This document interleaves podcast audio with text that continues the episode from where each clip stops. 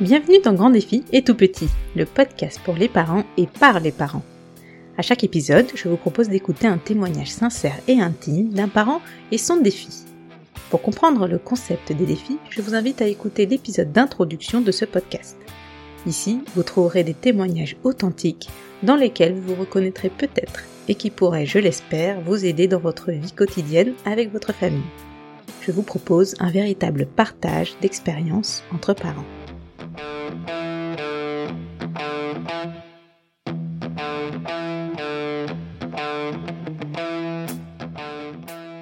Quand on s'imagine parent, on se dessine souvent un tableau avec un bébé en pleine forme, beau et parfait. Alors quand le verdict de la trisomie 21 tombe à la naissance sans aucune suspicion avant cela, le choc est assez dur à encaisser. C'est ce qu'a connu Nicolas qui a dû faire son deuil de l'enfant parfait. Comment réagit-on face à l'annonce? Comment l'accepte-t-on? Comment adapte-t-on son quotidien? Mon invité nous raconte comment il a abordé tout cela avec beaucoup de force, comment il s'est entouré d'outils adaptés et de professionnels de confiance. Cet entourage, il l'a construit aussi grâce à son projet original et engagé. Je vous laisse le découvrir. Alors, euh, est-ce que tu peux commencer par te présenter et euh, me dire comment tu décrirais tes fils? Alors, euh, bah, du coup, je m'appelle Nicolas Jubin, j'habite à Saint-Mathurin-sur-Loire, donc dans le Maine-et-Loire et je suis pilote fluvial sur la sur la Loire. Donc, je suis un passionné de de la Loire, de la navigation. Je suis papa de deux petits garçons, Arthur qui a 7 ans et Léo qui a 5 ans. Arthur, c'est un donc l'aîné, c'est un petit garçon assez malicieux, euh, toujours avec le sourire, euh, très curieux également, assez fort de, de, caractère. Quand il a décidé quelque chose, c'est un peu compliqué de lui enlever ça de la tête. Mais euh, bon, après, il est, très très, enfin très affectueux, très très gentil, très communicant, malgré euh, son handicap, dont on parlera peut-être tout à l'heure. Et puis euh, Léo, c'est un petit garçon aussi adorable, très affectueux aussi, toujours le sourire également, curieux, perspicace, assez attentionné vis-à-vis de son frère notamment. tous les deux, ils adorent jouer ensemble. Ils sont assez complices dans la bêtise et puis dans les, les jeux. Euh, ils se chamaillent euh, un petit peu, mais bon, ça reste, ça reste raisonnable, quoi. C'est une, fratrie euh, assez dynamique, mais plutôt, enfin, voyez, ils sont adorables. Ils sont bons vivants, ouais. joyeux. Ouais, il y a, y a, de l'animation, bah, comme dans toutes les familles, je pense. oui, bah oui, à cet âge-là. Ils ont deux ans d'écart, c'est ça, tu, tu, as dit? Bah, un petit peu plus, ouais.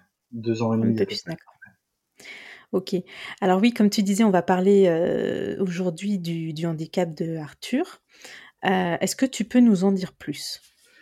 Alors, euh, en fait, Arthur, quand il, donc euh, sa maman a, a suivi euh, pendant toute la grossesse euh, des examens, donc, notamment le, le tri-test, comme font toutes les mamans, je pense, avec la, la clarté nucale. On, on regarde la clarté nucale, les os du nez, les marqueurs sériques dans le sang. Et à partir de là, ils établissent une, une statistique. Donc euh, Arthur avait un risque ou une chance sur 2800 d'être porteur de la trisomie 21. Donc en fait, cette statistique lui permettait de sortir, enfin, faisait sortir de la zone à risque. Elle était assez, euh, il y avait très peu de risques qu'il soit trisomique. Donc en fait, il est passé en dehors des, des comment dire, des euh, bah, des, la zone de, où en fait on fait plus d'examens, amyosynthèse, euh, biopsie, tout ça. Mhm. Donc on, en fait Ouais, on l'a. son- cette- ce tri-test, il était rassurant en fait. Ouais. Il y avait aucun, il y avait, il y avait aucun élément qui nous permet de, qui nous permettait de, qui permettait au gynécologue de- d'avoir des, des doutes. Donc euh, il y avait- pas de souci. Et puis bah après, euh, en fait la, la trisomie d'Arthur, on l'a appris un petit peu après la naissance.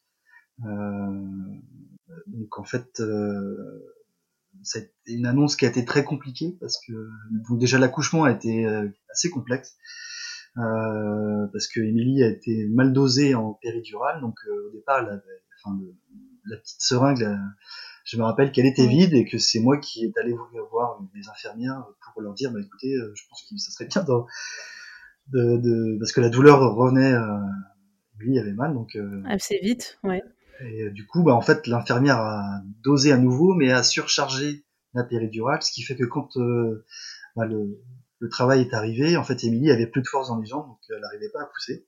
En tout cas, Émilie, euh, et puis du fait aussi qu'Arthur n'était pas suffisamment, euh, enfin, avec la trisomie 21 qu'on a appris après, en fait, il y a une hypotonicité euh, musculaire, une hypotonie musculaire, donc en fait, le, ses muscles sont n'étaient pas à 100%, en fait, sont pas à 100%, donc il avait du mal lui aussi à aider sa maman pour, le, pour sortir du, du ventre. Quoi. Donc voilà, en tout cas donc euh, le, le, le, gynéco, le, gynéco voulait utiliser euh, des éléments et en fait c'est même une, une, infirmière qui lui a dit, euh, enfin une sage-femme qui lui a dit mais non vous pouvez pas faire ça, il est trop petit, vous pouvez pas utiliser les cuillères. Donc au final il avait fini par faire une, une épisio et avec l'épisio Arthur est sorti. Et donc là, euh, euh, je pense que les sages-femmes ont, vu la trisomie mais nous on n'a rien vu du tout. Euh, Arthur a été juste simplement quelques secondes sur le ventre de sa maman.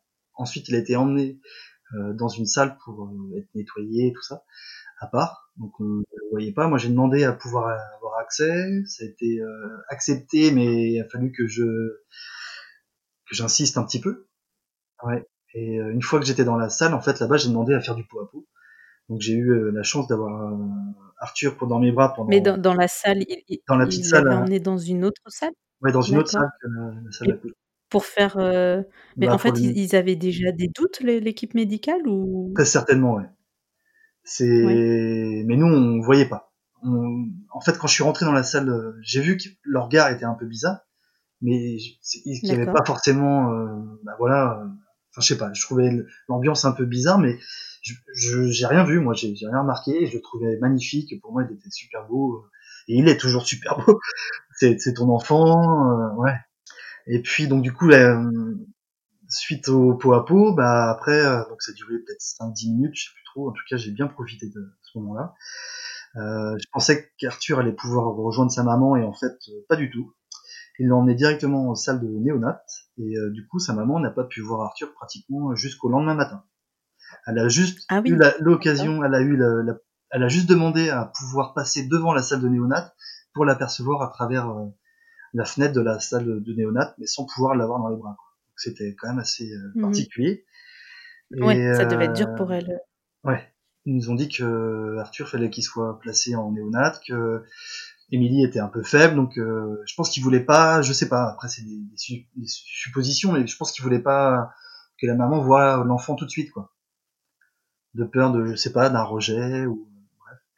Et euh, en tout cas, les, donc euh, moi, je, je, faisais des allers-retours entre la chambre où était Émilie et, euh, et la salle de néonat, et je, je voyais rien. Par contre, je voyais à chaque fois, enfin, il y avait toujours autour d'Arthur euh, bah, des professionnels, des stagiaires qui étaient là et qui euh, qui le regardaient, alors que les autres enfants à côté, euh, on les laissait un peu tranquilles. Donc moi, je trouvais, bon, je me disais, bon bah voilà, Arthur, c'est qu'il est beau, il est trop mignon, donc voilà, j'en sais rien, tu vois, je, je, je percutais pas quoi. D'accord. Et, euh, et puis, bon, bah, je suis rentré chez moi, à la maison, chez nous. Et euh, Émilie est restée. Et le lendemain matin, en fait, elle a pu avoir l'autorisation d'aller euh, donner le sein à Arthur pour la première fois. Et, euh, et c'est ce moment, donc moi j'étais même pas là, et c'est à ce moment-là que le pédiatre a décidé de venir pour faire les, les premiers tests sur l'enfant, là, de la marche, enfin des, tu sais, les, les, réflexes de la marche, tout ça. Et là, Émilie a, vu qu'il euh, y a quelque chose qui allait pas. Et elle lui a demandé, et le pédiatre lui a balancé euh, comme ça, euh, bah oui, effectivement, on a des suspicions de trisomie 21 sur votre enfant. Donc là, Émilie s'est effondrée. Ah d'accord. Et, ouais. et là, le médecin a eu le culot même de rajouter euh, que, en gros, voilà, c'est comme quand on a mal au ventre, faut faire des examens, on n'est pas encore sûr. Donc, voilà. Euh, Émilie était mal. Enfin, moi, du coup, je suis arrivé un petit peu après. Et euh, bah, je, les, je les vois à travers euh, la fenêtre de la, de la néonate. Et je vois qu'Émilie est pas forcément dans son assiette. Je me dis, tiens, elle doit être fatiguée. Euh, ça, ça doit pas aller fort. C'est vrai que l'épisio, ça doit, mm -hmm. ça a dû bien, enfin, doit avoir mal, quoi. La fatiguée, ouais. Mmh. Fatiguée. Et du coup, je, bah, je, je rentre, je mets dans le sas, euh, voilà, les surchaussures, la blouse, euh, la charlotte. Je rentre, je m'avance vers Émilie et Émilie a juste le temps parce qu'en fait elle regarde par-dessus mon épaule et elle voit que le pédiatre me suivait. Et elle aime balancer euh, la même aussi brutalement euh, l'annonce que qu'avec elle, tout, juste, juste quelques temps avant, quoi. Donc elle a juste le temps de me dire, Nico, on a quelque chose à te dire. Je vois dans son regard quelque chose qui va pas. Je me retourne et je vois le pédiatre, et là, oui, effectivement, il me balance, voilà, qu'il y a une suspicion de trisomie euh, 21 sur Arthur. Et, là, en fait, je, je, après ça, je, je sais plus ce qui se passe. Je, j'ai un trou noir. Je, je sais pas si je suis debout, si je m'assois, si à quoi je pense. Euh, j'ai, enfin voilà, c'est, c'est peut-être cliché, mais t'as vraiment l'impression que le, ciel te tombe sur la tête. ouais, ouais, non, mais c'est tu, tu l'as ressenti comme ça, quoi. Et du coup, là, je, je sais plus ce qui se passe. Et il y a juste à un moment donné, je sais que je refais surface parce qu'il y a une, une, une infirmière pédiatrique, qui vient vers moi et qui me demande si je veux donner le, le bain à Arthur. Et là, je me dis, bah, de toute façon, bah, si, enfin, voilà, c'est parti, quoi. Faut que je, et tu vois, je, enfin, je me lance et puis je lui donne le bain et je, trouve, je me dis à ce moment-là que de toute façon, qu'il soit trisomique ou pas, ou qu'il soit malade ou pas, c'est mon enfant et que, voilà, je dois, enfin, faut qu'on assume maintenant, euh, tous les deux, euh, l'avenir, quoi. Ouais. Ça n'a rien changé à votre, euh, votre situation, quoi. Vous vous êtes dit, bon, voilà, il, est trisomique. Il est là, il pas grave, on, continue. Ouais, c'est notre fils. Ouais. C'est ça Ouais, c'était un... J'ai un petit peu d'émotion, là, mais... Euh, ouais. Mais c'est vrai que là, c'était un... C'est à ce moment-là que je me suis dit que, voilà, c'était... C'était parti, quoi. Donc ouais, c'était, je pense que c'est le moment le plus, euh, c'était le moment le plus difficile d'annonce du handicap après. C'était, euh, c'était assez particulier quand même. Quoi. C'est, en fait, c'est un deuil euh, de l'enfant parfait qui est, qui est compliqué. Enfin voilà, l'acceptation se fait pas tout de suite. J'ai accepté qu'il pouvait être trisomique. Mais après, on a attendu quand même dix jours avant d'avoir les résultats pour savoir si vraiment il l'était. Donc en fait, tu oscilles entre oui il l'est, non il l'est pas, oui il l'est on regarde sa main. Il y a peut-être l'espoir qu'il n'y ait pas finalement. Pendant dix jours, vous êtes peut-être euh, raccroché à cet espoir. Ouais, donc après, il est rentré à la maison et bah, tu vois, là, quand tu, tu, tu, rentres euh, chez toi et, que tu es vraiment qu'avec ton enfant, tu commences quand même à, à, regarder. Il y a des choses qui pouvaient être. Euh, qui, pouvaient, qui, montraient quand même qu'il y avait des, des, spécificités au niveau du visage, au niveau de, de, la main. Tu sais, il y a le, le pli palmaire, mmh qui est un signe souvent chez les personnes trisomiques, avec des petites mains un petit peu trapues. Enfin voilà, il y avait... mais on, on, oscillait entre oui, non, oui, non. Et puis bah, après, une fois que le, le, le papier est arrivé, qu'on a vu que c'était positif, voilà, euh, voilà, on, était sûr de, de, ça. Quoi. Donc après. Euh... Donc là, il n'y avait pas de discussion, c'était un test euh, fiable à 100%. Ouais, c'était un test génétique. C'était. D'accord. Donc après, vous, ça du coup, vous êtes, euh, la, la, le résultat est arrivé quand vous étiez rentré chez vous, j'imagine. Ouais. Avec Arthur. Du coup, vous, après, comment, comment ça a été euh, les premières, euh, les premiers jours avec lui et avec ce, ce résultat-là? Vous avez tout de suite euh, cherché à, à, vous faire aider par des professionnels, par l'entourage La chance qu'on avait, c'est que bah, déjà nos parents ont été très proches de nous. En fait, ils nous ont quand même beaucoup soutenus. Et puis, il euh, bah, faut savoir que mmh en fait, est, est, éducatrice spécialisée. Donc, elle avait déjà. Euh, et puis, elle était sœur d'un. Son, son, petit frère était aussi en situation de handicap, un autre type de handicap qui a rien à voir avec la trisomie. Donc, elle connaissait quand même assez bien le parcours qu'elle est à voir Arthur. Donc on, s'est renseigné assez rapidement. sans doute plutôt Émilie parce qu'elle connaissait mieux, mais tous les deux, je pense qu'on était quand même assez euh, sur la même longueur d'onde. Et puis donc euh, il y a euh, auprès de la MDPH, en fait, il y a une structure qui s'appelle le CAMS, le CAMS, et, et en fait, donc c'est un soutien. on s'est renseigné, mais en fait pour accéder à cette aide-là au, au, CAMS, en fait, faut attendre pratiquement, il y a des, il y a des listes d'attente qui sont hyper longues, quoi. Faut attendre euh, peut-être un an, un an et demi. Donc on s'est dit, bah non, on peut pas, avec, euh, enfin, il faut, il nous faut pour Arthur des, des prises en charge précoces, donc euh, tout de suite. Donc on s'est renseigné plutôt en, en, libéral. Donc on est allé voir une psychomote, en psychomotricienne en, en libéral pour pour euh, l'aider au, niveau du tonus, au niveau de la motricité, et, voilà. Et puis on est allé voir aussi une orthophoniste euh, très rapidement. Euh, voilà. Et, Et euh, après, bon, au niveau du quotidien, Arthur, c'était un peu compliqué au niveau des nuits. C'est vrai que c'était particulier parce qu'il avait beaucoup de mal à s'endormir.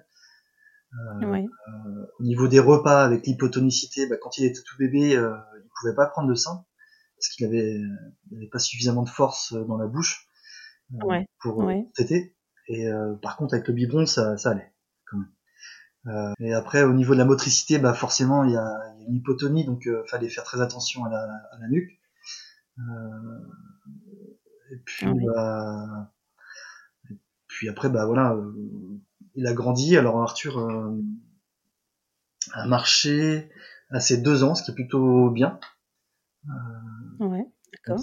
Donc il a marché autour de deux ans et euh, et après c'est vrai qu'en fait finalement aujourd'hui en termes de tonus il est quand même assez il est quand même assez vivace quoi. Enfin il, il fait de l'escalade. Il a fait trois ans d'escalade. Ah ouais?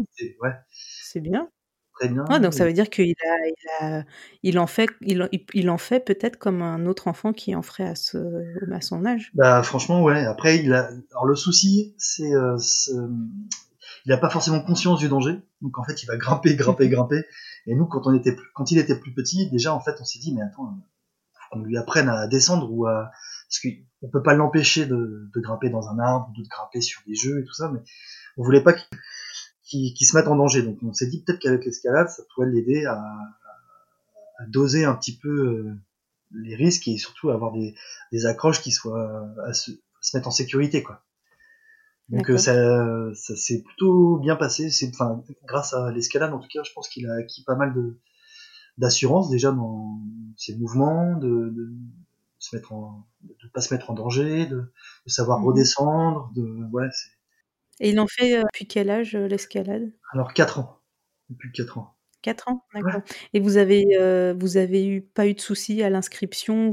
Alors, si, c'était pas simple. la, les premières années, en fait, on a eu la chance de tomber sur un, un moniteur, on va dire, de, qui, qui était, c'était particulier parce qu'il était dans un petit groupe un petit peu à part avec un autre enfant qui était, qui était autiste. Et tous les deux, en fait, ils, bah voilà, ils se, ils s'aidaient mutuellement, je pense, à, à dans l'activité. Et euh, par contre, il n'était pas dans un groupe, euh, dans un groupe ordinaire. Il était avec un moniteur qui était euh, à part, quoi. Et ça, bon, nous, on aurait préféré qu'il soit inclus de, plutôt dans le groupe.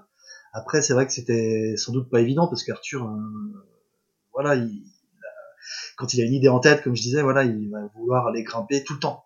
Et euh, donc les exercices, il va pas forcément toujours vouloir les, les suivre. Donc c'est c'est de la patience, c'est aller le chercher, lui dire de revenir. C'est c'est c'est c'est ça peut prendre plus de temps. Et quand tu es dans un groupe avec 15-20 euh, enfants, bah forcément ça ça complique les choses.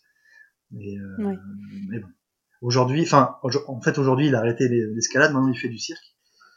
Bon, avec le confinement, du coup, ça a été, il, a, a pas fait beaucoup, mais, il se plaît aussi dans cette activité bah, Apparemment, ouais. Je l'ai, j'ai pas eu l'occasion d'aller le voir, moi, pour l'instant, avec la distance. Mais euh, apparemment, ça lui plaît. Oui, parce qu'on on précise juste qu'aujourd'hui, euh, tu vous êtes séparé avec la maman de, de, tes petits et que il y a combien de kilomètres? 400 peut-être bah, Emily habite euh, dans y a 3h30 de route. Entre, 3h30, voilà. Elle habite dans le nord-ouest de, de Paris. Euh, pour le, je voulais revenir sur les, sur les rendez-vous que vous aviez, je pense, euh, d'orthophonie, tu me disais, de psychomotricien, kiné aussi peut-être. C'était donc c'est ça s'est mis en place dès euh, sa naissance. Pratiquement juste après la naissance. Et toujours aujourd'hui, il est suivi Toujours aujourd'hui. Alors là, on n'est plus en libéral, on, fonctionne avec une, enfin, on, on est en libéral pour l'orthophonie mais on utilise un, enfin on utilise. Arthur a été un, inclus dans un CESAD, c'est une structure qui vient en aide avec euh, auprès des, des, parents et qui, qui, se déplace aussi au niveau des écoles. Et euh, donc euh, au sein du CESAD, il y a une psychomotricienne qui continue à, à, travailler avec Arthur sur la motricité. Et mmh il y a une éducatrice spécialisée aussi qui l'accompagne dans les apprentissages à l'école.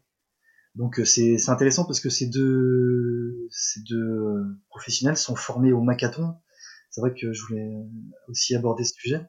Le Macathon, c'est une, c'est en fait un outil qui permet de, au service du développement du, du langage. Et euh, donc en fait, on y associe la langue des signes.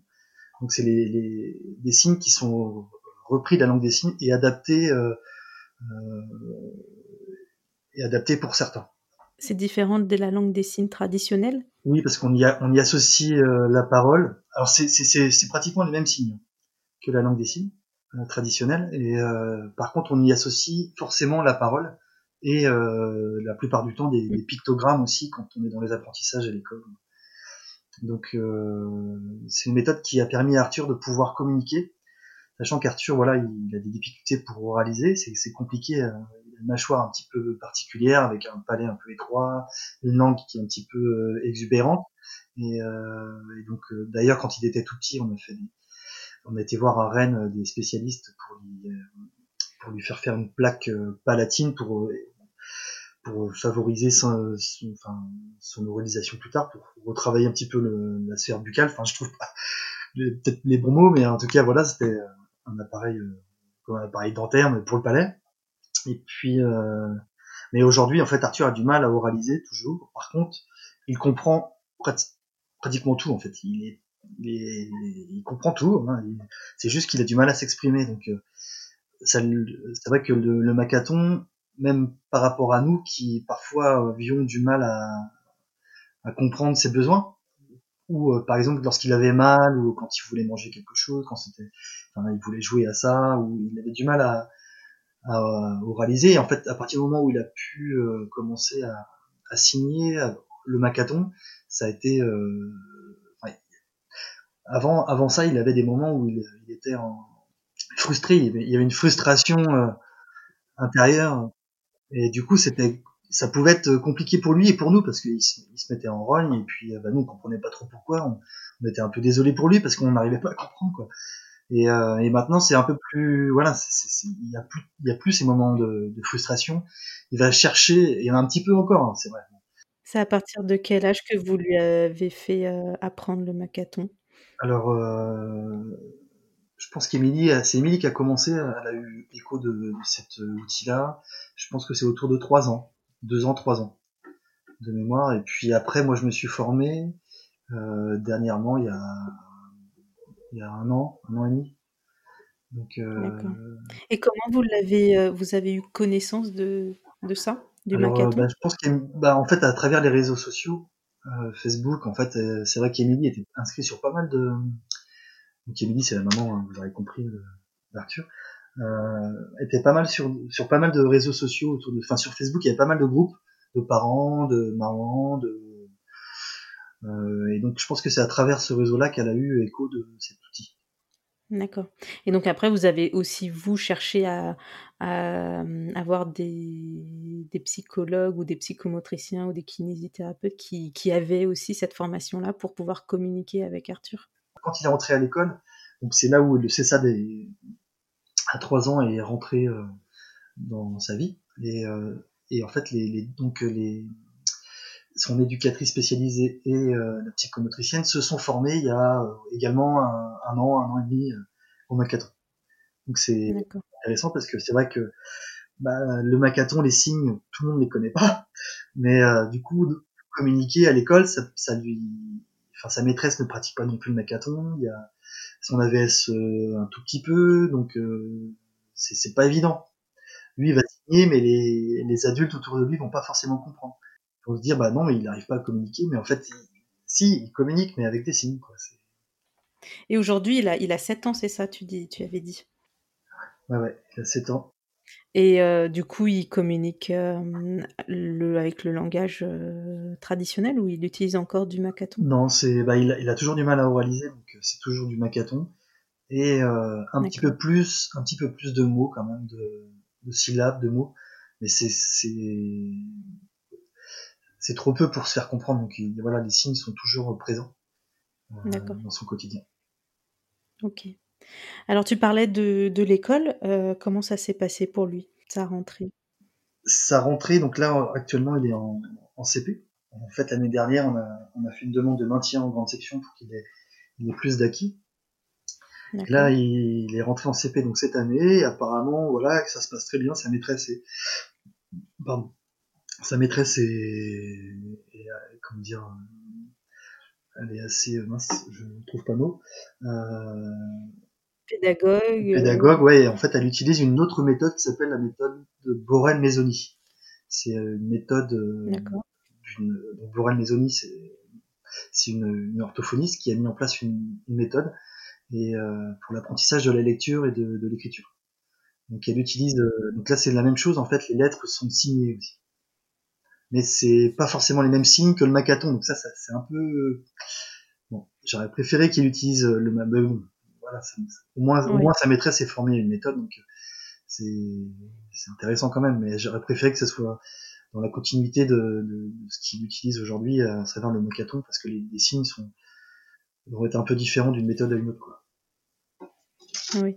Mais, euh... Et ça va, il arrive à, à suivre? Bah, apparemment oui il va, les apprentissages vont aller à son rythme en fait. C'est, c'est plus lent, mais il va arriver à faire tout, euh, tout comme un autre enfant, hein, mais dans un, un, laps de temps plus important. Donc il faut être plus patient. Pas, ouais, faut être plus patient. En fait, faut, faut pas hésiter à. Après, c'est vrai que je sais que dans un groupe de 30 enfants dans une classe, c'est pas forcément évident. Mais bon, il a une AVS qui le suit à temps complet, une, une assistante de vie scolaire, enfin une AVSH, et euh, qui le suit à, qui le suit à temps complet sur toute sa scolar, tout le temps de sa scolarisation à l'école. Donc ça c'est c'est une personne qui cette personne vient lui apporter un soutien dans dans les exercices, dans, dans le travail, enfin, sur toute sa journée. Donc euh, c'est c'est intéressant. Et on a dû se battre hein, pour avoir euh, cette AVS à temps complet. C'est c'est une AVS que vous payez vous, enfin je, je veux dire tout, tout ça ça doit ça doit avoir un coût? Non bah c'est payé par l'État. Mais pour avoir cette AVS là, c'est c'est une bataille auprès de la MDPH parce qu'il faut, faut, justifier de, des besoins d'Arthur. Et il y a tellement peu de moyens mis euh, pour le. Enfin, déjà, il n'y a pas beaucoup d'AVS, il y a un manque d'AVS et puis après derrière les euh, bah, la MDPH doit euh, distribuer tant d'heures d'AVS par enfant handicapé. Et et c'est très difficile d'avoir euh, un temps complet. Arthur, au départ, il avait 6 euh, heures, 10 heures, et là, on est arrivé à la totalité de juste simplement euh, l'année dernière. Quoi. Tous les ans, il faut refaire un dossier. Tous les ans, il faut aussi justifier, redire que ton enfant est handicapé, alors qu'il a un chromosome en plus, et il va pas dit, il va pas disparaître du jour au lendemain. Oui, oui, Tous les ans, il faut refaire le, ce dossier-là. C'est assez. Euh, ouais, c'est mal foutu comme, comme truc. Ok. Euh, tu disais qu'il fallait euh, être assez patient dans la vie de tous les jours. Est-ce que tu peux nous en dire plus? Parce que le, la trisomie de, de ton fils Arthur, ça a dû amener des difficultés au jour le jour, des, des, des, des choses qui, sont, qui peuvent être plus compliquées à gérer. Alors comment toi tu as, hum, tu as abordé les choses? Euh, En fait, par exemple, pour le repas, Arthur va manger très très longtemps. Donc, euh, c'est. Voilà, faut être patient. Alors, même si on a des choses à faire après, ou. Euh, voilà, on a, nos, occupations d'adultes, de parents, mais voilà, ça, ça, va demander un peu plus de temps après même pour expliquer les consignes il faut, ça va aussi euh, demander euh, euh, de d'éclaircir les choses, quoi, de lui répéter plusieurs fois. Bon après comme tout un enfant, mais c'est peut-être un, peut-être un peu plus que pour Léo par exemple. Dans les, enfin dans les, dans la marche, Arthur va être un peu plus lent. Enfin il y a, c'est, je sais pas comment expliquer, mais c'est de manière générale. C'est dans toutes les activités, il va mettre plus de temps. La douche, tout. Et en fait, faut, on aimerait que l'autonomie soit soit là comme euh, pour Arthur, mais en fait, ça, voilà, ça, ça va. Il y a besoin, il a un besoin quand même de notre présence pour pour le pour le booster, pour le remettre dans dans les dans les comment dire dans les, les éléments qu'il doit faire. Donc euh, quand il est sous la douche, par exemple, bah voilà, il, va, il va allumer la douche, il va allumer l'eau, il va mais il va pas forcément se laver de lui-même tout seul. Donc euh, dit Arthur, maintenant il est temps que tu mettes du savon, tu te laves les cheveux, Euh, faut qu'on soit derrière lui. Alors qu'avec c'est vrai que son petit frère, c'est pourtant il y a deux ans d'écart, deux ans et demi, mais euh, Léo lui va euh, se débrouiller plus facilement, quoi. Il va être plus autonome. Donc, Mm. euh, Et ça vous est arrivé à toi ou à Émilie de, de perdre patience Bah oui, ouais, ouais.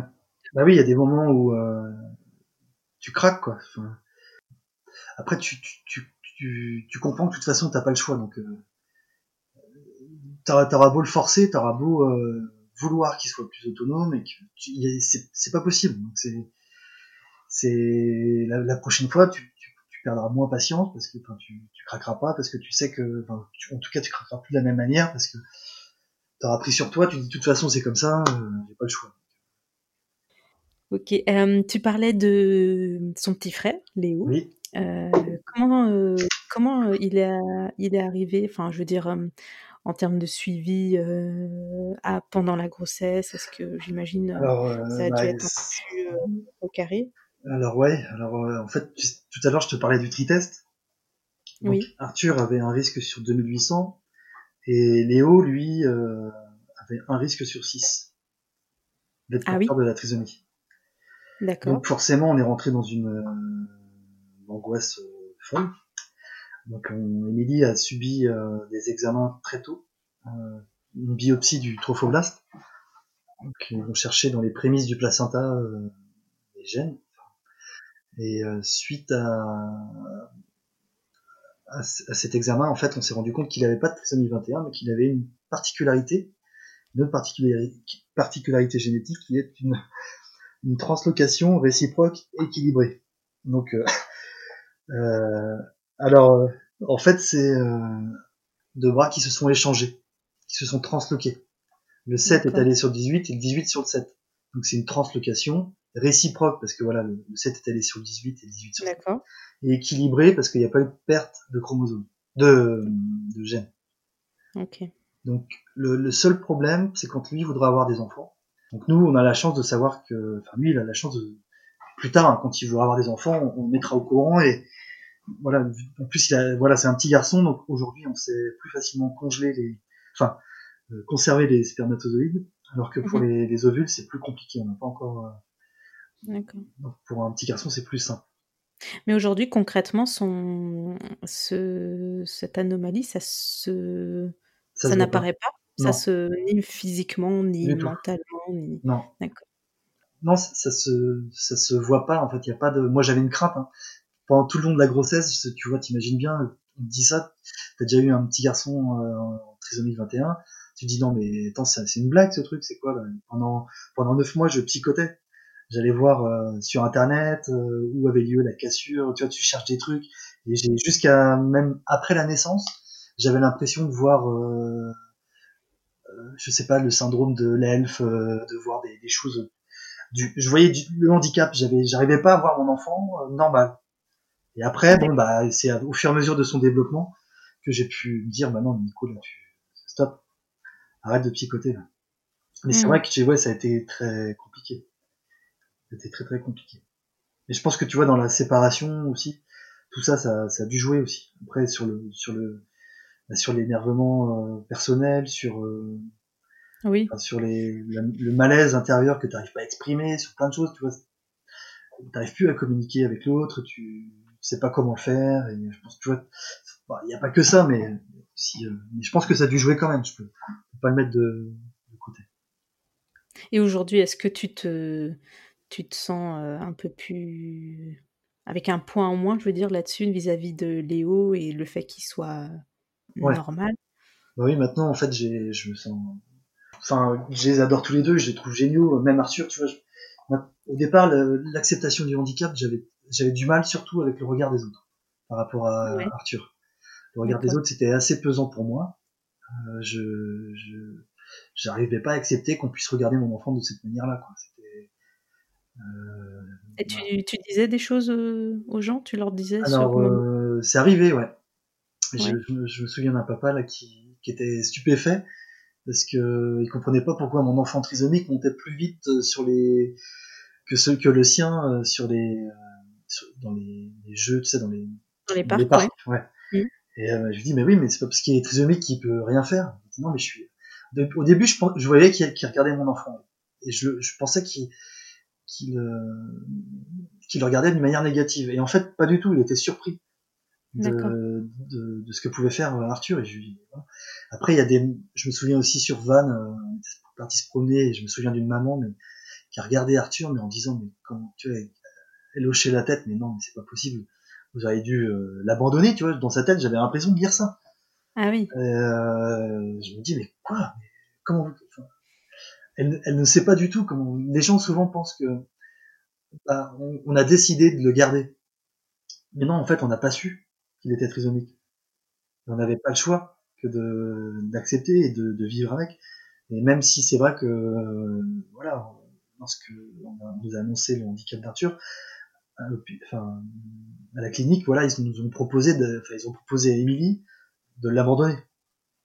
D'accord. Et, vous, ça, vous était même pas, ça, ça vous ah avait traversé l'esprit aussi? Non, ça nous a pas traversé du tout. Euh, enfin, moi en tout cas, et puis Émilie non plus, je pense. Tous les deux, on... non, non, c'était impossible. Ouais. Après, bah voilà, je sais que ça, ça existe. Je sais que ça existe. Et je juge pas, euh, je juge pas. Mais... En tout cas, voilà, c'est vrai que le regard des autres, j'ai arrêté de m'en soucier. Ça fait peut-être, euh... ouais, quand autour de quand il avait 3-4 ans, 4 ans. Quand j'ai vu que qu'il se débrouillait, enfin bien en fait, que les choses allaient bien et je, moi, je, petit à petit, voilà, il me rend fier quoi. Enfin, je, je vais surtout, je vais surtout pas m'empêcher de sortir avec lui pour euh, parce que j'ai peur du regard des autres. Ça, non, c'est impossible. Est-ce que tu dirais que tu es doublement fier du fait qu'il soit porteur du, de la trisomie 21, mais qu'il s'en sort, euh, tu disais au niveau motricité, très bien, voire même mieux que des enfants de son âge? Non, pas forcément doublement fier. J'ai une fierté par rapport à tout ce qu'il fait et je sais que c'est difficile pour lui, mais je suis tout aussi fier de son frère euh, sur plein de choses. En fait, c'est, je dirais pas doublement, non. Je, c'est une, une, fierté, une fierté particulière par rapport à Arthur, mm-hmm. mais et, j'en ai une autre par rapport à Léo. C'est, c'est différent, mais c'est pas plus, pas, pas moins en fait. C'est. D'accord. Ok. Et comment, euh, quand on en revient à la naissance de Léo, comment Arthur, lui, il l'a vécu, tu penses?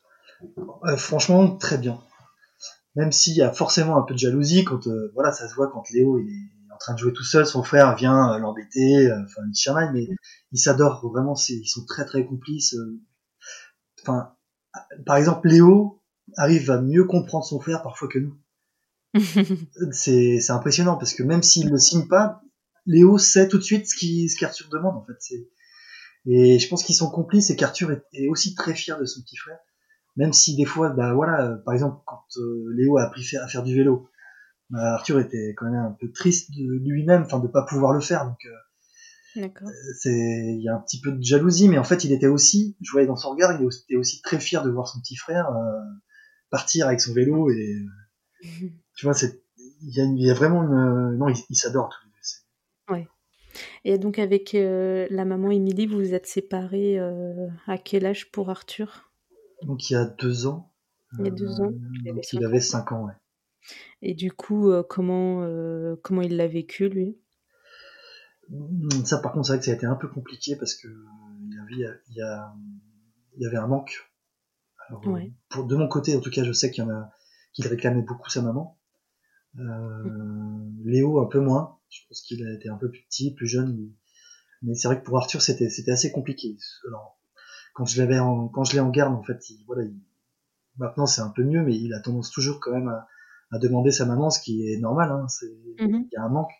Donc après, bah, c'est à moi de lui expliquer que voilà, dans temps de dodo, il va, il va revoir maman, qu'avec papa on va faire plein de choses, euh, essayer de le rassurer que de toute façon, même si on est séparés, on les aime tous les deux. Euh, pour la vie, quoi. Mais euh, c'est vrai que c'était une, période au tout début qui était quand même pas simple, je pense, pour eux euh, de comprendre pourquoi. Alors je sais que Léo, par exemple, me demandait pourquoi des questions, mais pourquoi vous aimez plus avec maman? Enfin, Pourquoi vous aimez plus? Enfin, c'est des choses qui sont pas faciles à entendre, mmh. à expliquer aussi, à dire bah, que c'est pas parce qu'on s'aime plus avec maman que vous on vous aime, on vous aime plus, on vous aimera plus, on vous aime pour toujours vous êtes nos enfants. Et c'est vrai que c'est, je, je sais pas, j'aimerais bien dans leur tête parfois, parfois pour savoir comment, ce qu'ils pensent, mais on je pense qu'on essaie tous les deux de les rassurer au, au maximum. Euh, même si ça a été pour eux aussi, je pense, une période euh, compliquée. Ceci dit, euh, voilà, à l'école euh, et euh, les, les, personnes qui accompagnent Arthur disent que maintenant il, il, est, il est, plus plus calme, plus sage. Je pense qu'il voilà d'entendre ses, ses, parents se, se, fâcher tout le temps, c'est pas forcément non plus positif. Mais... Ouais, vous, vous, vous, sentez que voilà, ça a peut-être apaisé un peu ouais. vos enfants et vous ouais. aussi. Pas... Ok. Ok, euh, tu m'avais parlé d'un d'un projet, euh, la descente de la Loire. Est-ce que tu peux euh, nous en ah dire oui. plus là-dessus? Ah oui, alors donc, euh, en fait, suite à la séparation avec la maman, moi j'ai, enfin voilà, j'ai sombré et j'ai voulu me, me réapproprier aussi, me rapprocher du handicap d'Arthur en essayant de d'identifier un petit peu par toutes les étapes, parce que voilà, moi je suis pas éducatif, éducateur spécialisé, et donc je connaissais pas forcément le parcours, c'était étape par étape. Là, j'avais besoin de, de, de me rapprocher du handicap, de, de, de, comment dire, de, savoir un petit peu toutes les étapes qu'allait avoir à franchir Arthur tout au long de sa vie. Mmh. Et j'avais besoin aussi de me rapprocher de ma passion, de la Loire. Euh, et en fait, je me suis dit, bah, pourquoi pas essayer d'associer les deux. Faire une descente de Loire, j'avais envie de descendre la Loire depuis la source, donc euh, Mont Gerbier de Jon jusqu'à Nantes, sur 900 km, j'avais envie de descendre cette, ce fleuve et de, de, représenter un petit peu la, la, la vie d'un enfant depuis euh, de la, du handicap, depuis sa naissance jusqu'à l'âge adulte. Donc euh, j'ai mis en place des différentes étapes, il y avait 16 étapes euh, durant lesquelles j'allais euh, présenter bah, au tout départ à la source, c'était l'annonce de la grossesse et avec l'idée qu'on peut se faire de, de l'enfant à venir. Euh, ensuite, c'était l'annonce du handicap, après les prises en charge précoces, la scolarisation, euh, le sport adapté, et, jusqu'à euh, l'émancipation à, l'âge adulte, au travers du, travail adapté et, de, l'hébergement, du logement. Et donc, à chaque, chaque étape était invité des, associations, des parents, des professionnels de santé, et on échangeait sur cette thématique. Et euh, donc c'était filmé. Euh, les témoignages étaient filmés pour ceux qui le souhaitaient.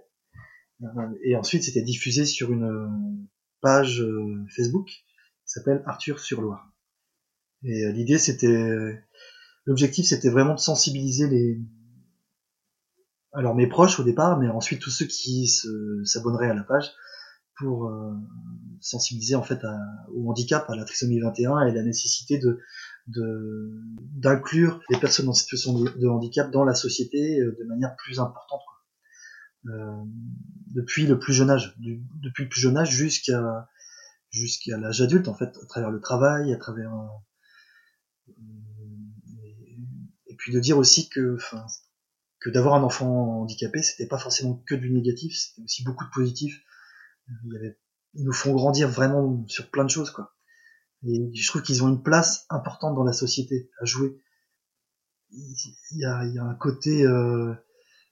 enfin ils sont, ils ont, je sais pas, c'est, unique. Il y, a, il y a vraiment quelque chose qui se crée. Ils sont très communicants quand même, très liants dans, dans une structure. Ils sont pas individualistes. Ils sont, ça, enfin je sais pas. Il y a, je pense qu'il y a vraiment quelque chose à. Ils ont, ils ont vraiment une place importante à jouer dans la société pour moi. Et j'avais envie de montrer ça aussi à travers ce, ce parcours que voilà c'est enfin voilà je sais pas si c'est compréhensif mais oui, oui, oui c'est très clair. Ouais. Et du coup, les, les, les étapes euh, pour rassembler, tu disais, les, des témoignages des professionnels, tu, tu, avais, euh, tu les avais trouvés où et comment? Bah, En fait, j'ai cherché sur Internet un petit peu. Euh, je me disais, tiens, je vais avoir. Donc, je descendais, j'avais prévu de descendre à pied au début du Mont Gerbier jusqu'au puits en volet, et ensuite du puits en volet de prendre un canoë, de descendre en canoë. Et je me suis dit que, en fait, j'allais, je, je, je un petit peu les, les, endroits. Donc là, je me disais bon bah on va être dans la Loire, il doit y avoir une, ou la Haute-Loire ou tel département, il doit y avoir une association. Je cherche, euh, j'appelle, et euh, je, je, décris mon projet. Est-ce que les gens sont partants ou pas? Et en fait, tout le monde, tous ceux que j'ai contactés ont, ont, répondu positivement en fait. Même des fois, ça allait au-delà de mes espérances. C'était assez incroyable parce que ouais, il y a, y a, des, y a, pratiquement à chaque fois en fait, ça a été des rencontres euh, inoubliables. Je pense que je pense que d'offrir la parole aussi aux, aux parents, c'est ça leur a fait du bien. Ouais. Et euh, c'est vrai qu'on est souvent cloisonné dans un dans un espace, dans son sa sphère familiale, et de pouvoir ouvrir, euh, de pouvoir s'ouvrir aux, autres. En fait, je pense que c'est vraiment important de, pouvoir témoigner sur sur ça, quoi. De sensibiliser, et puis ça, ça permet aussi de de, diffuser l'idée que la, trisomie 21, c'est c'est un, un, handicap qui est quand même assez simple aussi à gérer. Enfin, pas il y a des handicaps qui sont plus compliqués que ça. Puis, enfin. Ok. Et donc ce projet, donc cette descente, ça t'a pris combien de temps en tout? Euh, bah, En fait, la loi, on peut la descendre en général en trois semaines, un mois. Mais euh, vu que j'avais les étapes, euh, j'ai prévu un mois et demi. Vu que je faisais des, des, des escales. Euh, et tu étais tout seul? J'étais tout seul, oui.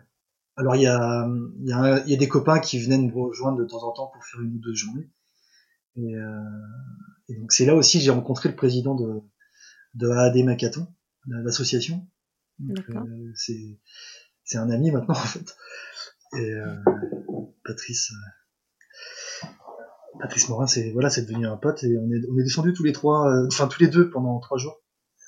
Et euh, c'est vrai que, mais de manière générale, j'étais tout seul.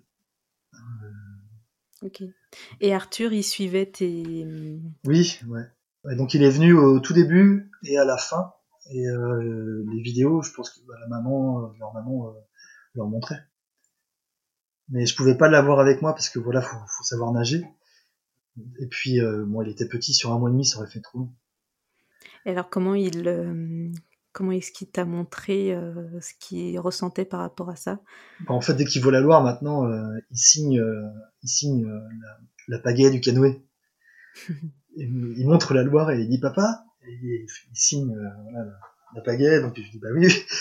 Et puis, bah, c'est vrai que je, le canoë, il est toujours dans mon jardin, donc je pense que c'est un rappel. Mais il sait en tout cas que papa était sur l'eau et que et qui parlait parce qu'en fait aussi pendant sur ce projet-là il y avait il y a donc les, sœurs Lampion c'est euh, c'est deux clowns enfin deux, acteurs qui ont euh, fait certaines scènes pour introduire euh, différentes thématiques donc elles c'est deux enfin c'est des deux actrices qui représentent deux sœurs et qui s'appellent donc les sœurs Lampion et, et Arthur a participé à ces petites scénettes avant mon départ donc on, ces, ces, petites scénettes étaient filmées et on les voit aussi sur la page Arthur sur Loin. Et euh, je pense qu'à travers ces, ces scénettes-là, il a compris ce que j'allais faire.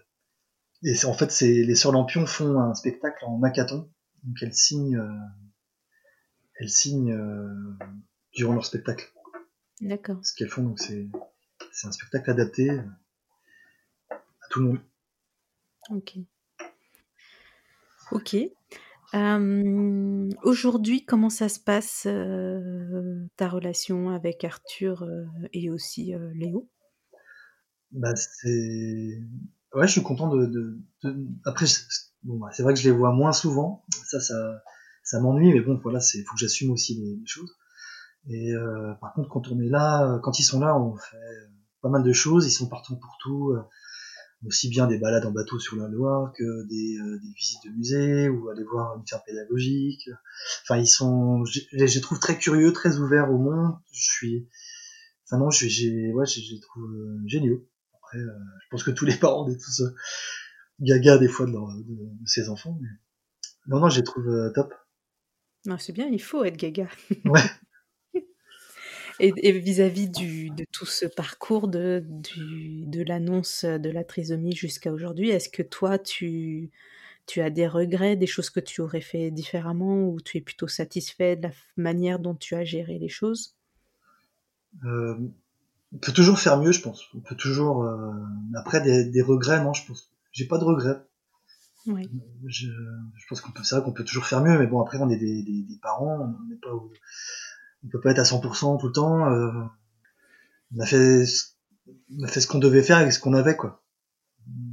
On aurait pu sans doute faire mieux, hein, mais déjà, je trouve que c'est pas mal. Bah ouais, c'est déjà pas mal. Ok, euh, bah je vais finir avec euh, la question que je pose à tous mes invités. Euh, quel a été ton défi facile vis-à-vis de Arthur? Bah, Je pense que c'est...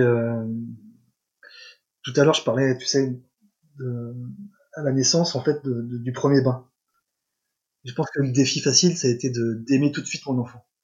C'était... Parce que je pense qu'effectivement, quand tu as un enfant différent, tu peux avoir du rejet tu peux ressentir du rejet vis-à-vis de lui. Ou... En fait, c'est vrai que chacun réagit différemment, mais moi, je me suis dit tout de suite que voilà, c'était mon amour, c'était mon petit bébé et, que, que je, l'aimais, quoi. De toute façon, je l'aimais, quoi. Je pense que, ouais, je, me suis dit ça. Je pense que le plus facile, c'était ça. C'était d'aimer, euh, Arthur. Bah, c'est beau. ok. Bah, je te remercie, euh, je te remercie beaucoup. Est-ce que tu as quelque chose à, à rajouter euh? Non, bah, je te remercie aussi de, de, de m'avoir écouté. Et puis, bah, je te souhaite euh, plein de belles choses pour ton projet aussi. Merci. Merci beaucoup Nicolas pour ton témoignage. Pas évident de se replonger dans certains souvenirs toujours douloureux aujourd'hui, malgré le temps passé. Et je te remercie aussi pour ta participation car tu es le premier papa dans mon podcast et j'espère que beaucoup te suivront. Quant à vous, si cet épisode vous a plu, n'hésitez pas à me laisser un commentaire et 5 étoiles sur Apple Podcast. Ça m'aide beaucoup. Vous pouvez aussi me retrouver sur les réseaux sociaux pour réagir sur cet épisode. Alors n'hésitez pas à vous abonner, commenter, partager sans limite et ainsi faire connaître notre communauté de parents. Portez-vous bien et à très vite.